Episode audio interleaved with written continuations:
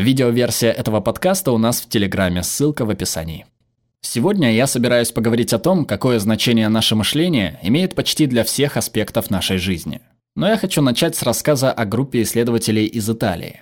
Доктор Фабрицио Бенедетти и его коллеги изучали группу пациентов, перенесших таракальную хирургию. Вы должны понимать, что таракальная хирургия – это очень инвазивная процедура. Пациенты находятся под наркозом, в то время как хирурги делают большие разрезы в мышцах боков и спины, чтобы получить доступ к их сердцу и легким. А потом, примерно через час после того, как анестезия проходит, начинает усиливаться боль. К счастью, пациентам дают большие дозы сульфата морфина, мощного обезболивающего. Это обычное лечение для таракальной хирургии, но доктор Бенедетти и его коллеги применили несколько тонких хитростей. Половине пациентов дозу морфина давал врач, стоя у их постели, Другой половине давали точно такую же дозу морфина, но он вводился в их капельницу заранее запрограммированным насосом. Можно было бы подумать, что обе эти группы пациентов испытают одинаковое облегчение. Но это было не так. Группа, получавшая морфин от врача, сообщила о значительном снижении уровня боли.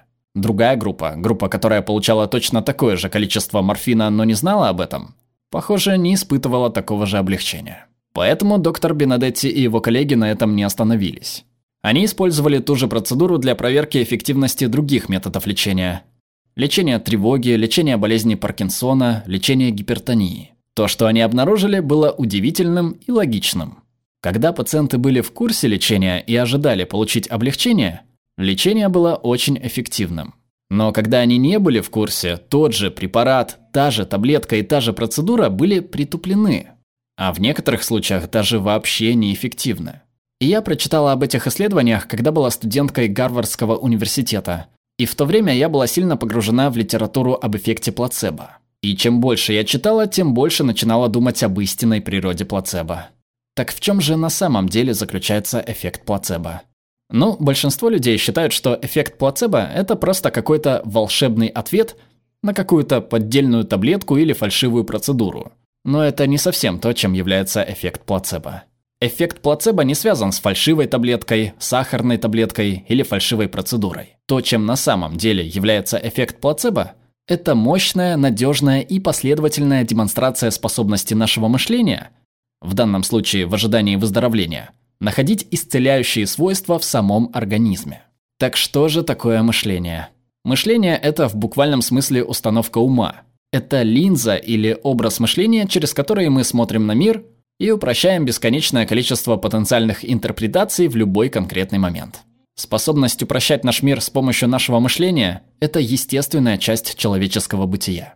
Но что я хочу рассказать вам сегодня, это то, что все эти умонастроения не являются несущественными.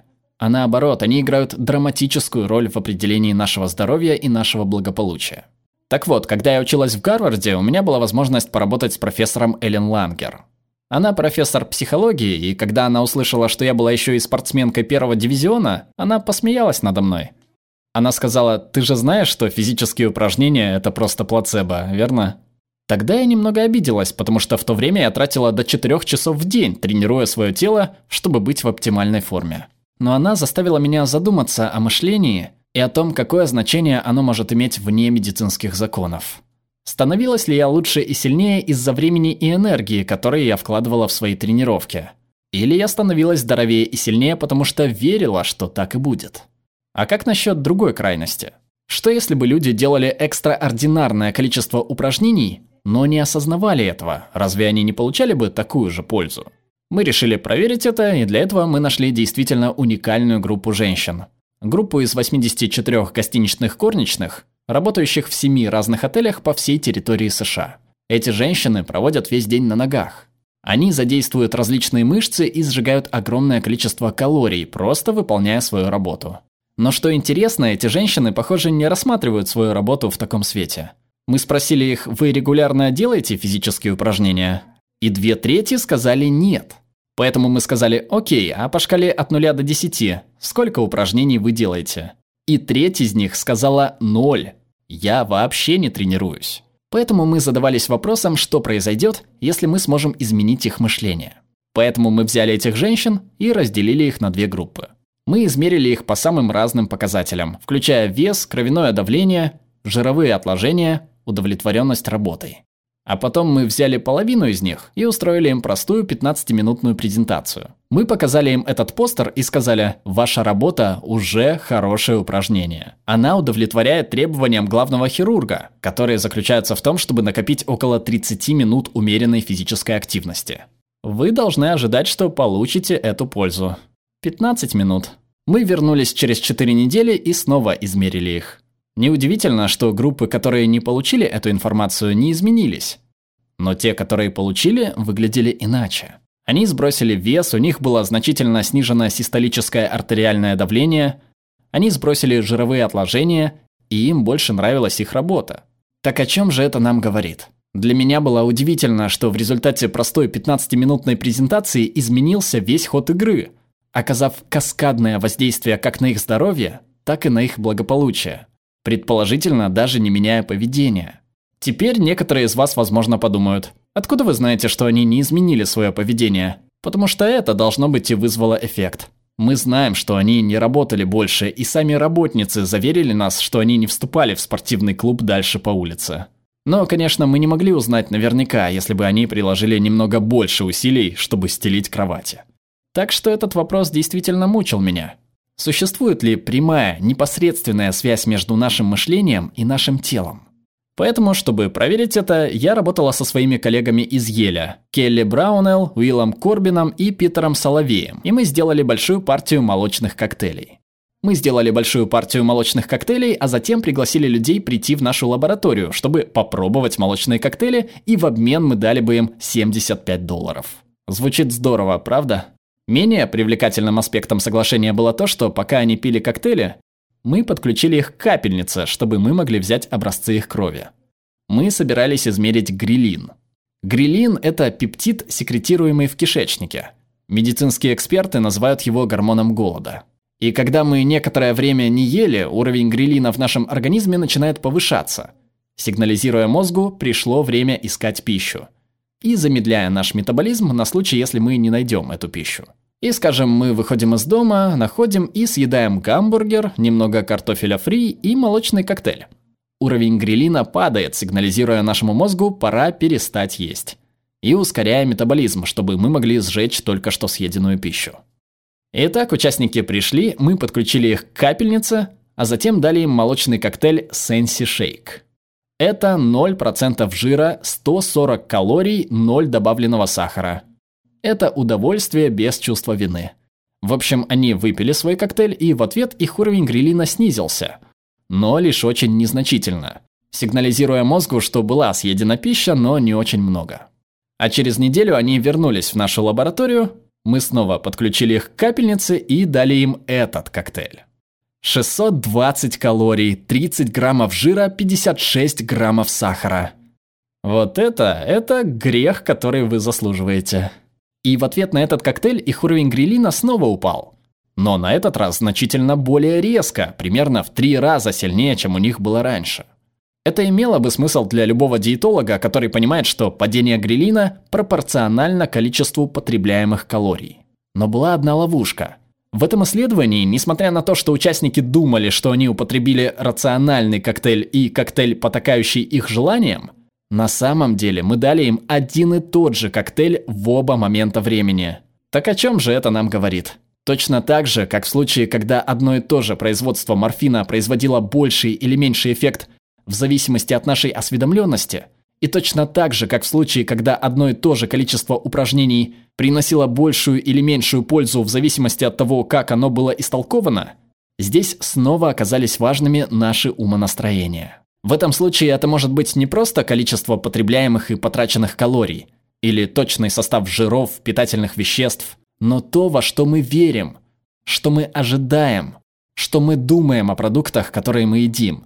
Это определяет реакцию нашего организма. Поэтому в свете этого нам следует подумать и о собственной жизни. Каковы наши умонастроения? И как мы могли бы начать сдвигать и изменять их, чтобы они приносили больше пользы? Возьмем, к примеру, стресс. Как вы относитесь к стрессу? Если вы похожи на большинство людей, у вас есть мысленная установка, что стресс – это плохо. Плохой, ужасный стресс. Сейчас это неудивительно, учитывая, что везде, куда мы смотрим, Есть предупреждения, ярлыки, кричащие и напоминающие нам о негативных последствиях стресса. Но правда о стрессе не так ясна. И на самом деле существует мощное и растущее количество исследований, показывающих, что стресс может оказывать положительный эффект, усиливая влияние на наше здоровье, благополучие и производительность. Но я здесь не для того, чтобы пытаться убедить вас в том, что последствия стресса расширяются а скорее для того, чтобы указать, что истина о стрессе, как и о большинстве вещей в жизни, еще не определена. И поэтому возникает вопрос, определяют ли наши представления о стрессе нашу реакцию? И чтобы проверить этот вопрос, мы вместе с Шоном Эйкером и Питером Соловеем работали с группой из 300 сотрудников. Это было после финансового кризиса 2008 года. И мы решили, они были в стрессе, они только что услышали, что 10% работников будут уволены – они были перегружены работой. Мы решили посмотреть, сможем ли мы изменить их мышление. И мы сделали это, дав им посмотреть простые видеоклипы. Я собираюсь показать их вам здесь одновременно. Но половина участников видела тот, что слева, а половина тот, что справа. Слева видео, которое называется «Стресс истощает», а справа видео называется «Стресс усиливает». Вы поняли, в чем дело, да? И вот мы здесь, в темноте. И вот мы здесь, они смотрят на факты, исследования, анекдоты. Все правдивые, но ориентированные на ту или иную точку зрения. То, что мы обнаружили, было интересно. Те, кто смотрел эти простые трехминутные видеоклипы до того, как прозвенел звонок, до того, как началась их работа, в течение следующих нескольких недель сообщали о меньшем количестве негативных симптомов здоровья, меньших болях в спине, меньшем мышечном напряжении, меньшей бессоннице. И они также сообщили о более высоком уровне вовлеченности и производительности на работе. Итак, на данный момент я представила вам четыре исследования. Четыре исследования, которые демонстрируют силу мышления в медицине, в физических упражнениях, в диете и в стрессе. Есть много других очень талантливых ученых. Пока мы говорим, они занимаются этим феноменом. Исследование Кэрол Двек показывает нам, что если мы сможем изменить наше представление об интеллекте и таланте как о чем-то неизменном с течением времени, это может кардинально изменить наш академический и профессиональный успех. Исследование эпидемиолога из Ельского университета Бекки Леви показывает нам, что если мы сможем изменить наше представление о старении, от рассмотрения старения как неизбежного процесса ухудшения к процессу обретения мудрости, обретения роста – то это не только повлияет на то, как мы стареем, но даже увеличит продолжительность жизни. Тед Капчак и его группа в Гарвардской программе изучения плацебо проводят передовую работу, пытаясь понять, как мы можем обуздать и этически использовать эффект плацебо в клинической практике. Таким образом, хотя контексты отличаются, посыл один и тот же. Наши умонастроения имеют значение. Не поймите меня неправильно, я не говорю, что медицина не работает. Или что нет никакой пользы от физических упражнений, или что то, что мы едим, не имеет значения. Это не так. Но психологический и физиологический эффект всего, что происходит в нашей жизни, может зависеть и зависит от нашего мышления. Так безгранична ли сила мышления? Вероятно, нет, но то, что я рассказал вам сегодня, я надеюсь, вдохновит вас пересмотреть, где на самом деле находятся эти пределы. Потому что истинная задача, стоящая перед нами – состоит в том, чтобы начать использовать эту силу для себя, признать силу мышления и знать, что вот так, в мгновение ока, мы можем изменить ход игры любого аспекта нашей жизни, просто изменив наше мышление. Спасибо. Спасибо за поддержку нашим подписчикам на Патреоне и Бусти. Если вам нравится то, что мы делаем, то вы можете присоединиться к ним. Перевела Марина Скворцова, озвучил Глеб Рандолайнин.